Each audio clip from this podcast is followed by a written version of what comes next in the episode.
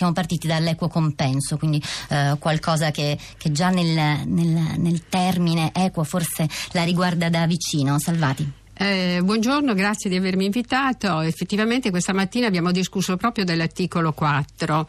Eh, come gli ascoltatori si ricorderanno, l'articolo 4 è composto da due commi. Il primo è il più famoso perché appunto recita la, la, la Repubblica riconosce a tutti i cittadini il diritto al lavoro e promuove le condizioni che rendono effettivo questo diritto.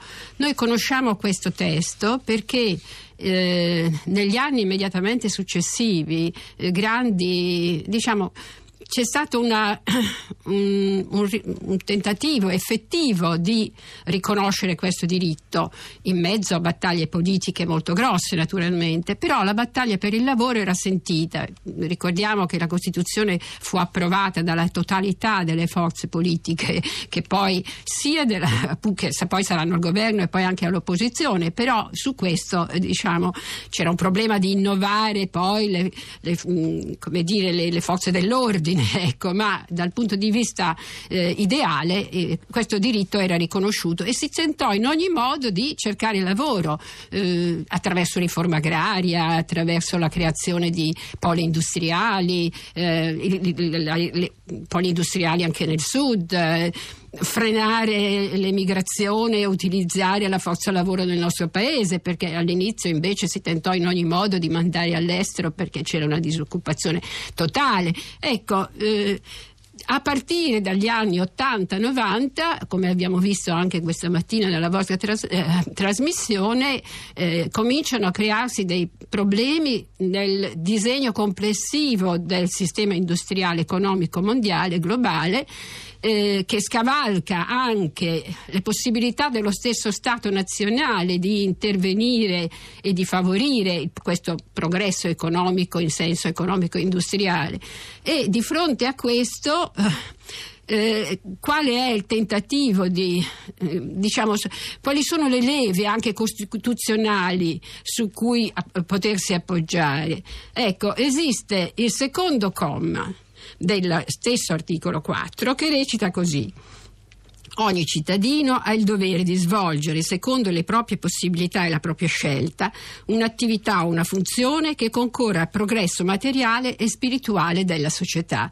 Ecco, io qui sottolineerei il termine cittadino, dovere, e solidarietà. Ricordiamo che solidarietà fa parte anche del secondo articolo, quelli appunto di nuovo che sono imperniati appunto su, eh, su, principali articoli della Costituzione, insomma, sui doveri e diritti dei cittadini. Eh, solidarietà. Solidarietà oggi è diventato un termine importantissimo. In particolare oggi, Mariuccia Salvati, perché stiamo, siamo partiti anche dalla fotografia del Censis che ci definisce il paese del rancore. Sono due termini molto in opposizione, solidarietà e rancore. Come possiamo provare a conciliarli, Salvati?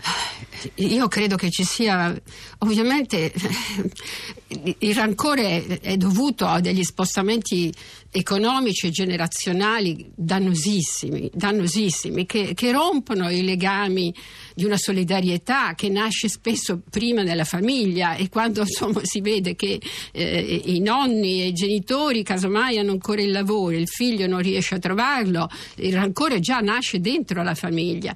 Ecco perché il principio di solidarietà è un principio importantissimo che deve comunque eh, Mm, come dire, guidare sia diciamo, le persone, i cittadini responsabili, sia anche il nostro governo, sia nostri, il, il dovere del, come dire, del welfare state, che è, oggi è così difficile ovviamente da mantenere, ma è un dovere prima di tutto etico, nazionale, e, di, e appunto ne va della tenuta della nostra società. Ecco, e questo è, qualcosa su cui insistono tutti. La prima crisi che è stata denunciata da un filosofo come Jürgen Habermas, da un altro sociologo come Alain Touraine, è la crisi della società. Se noi molliamo sulla tenuta del lavoro e della solidarietà come compensazioni che possono essere date al posto del lavoro, ma in cambio di qualche cosa, in cambio di un dovere di solidarietà. È giusto dare, diciamo, eh, come dire, redditi, ma chiedendo qualche cosa per la società, per la tenuta della società. Ecco, questo è la, il connubio di varie culture nel nostro paese che porta a questo.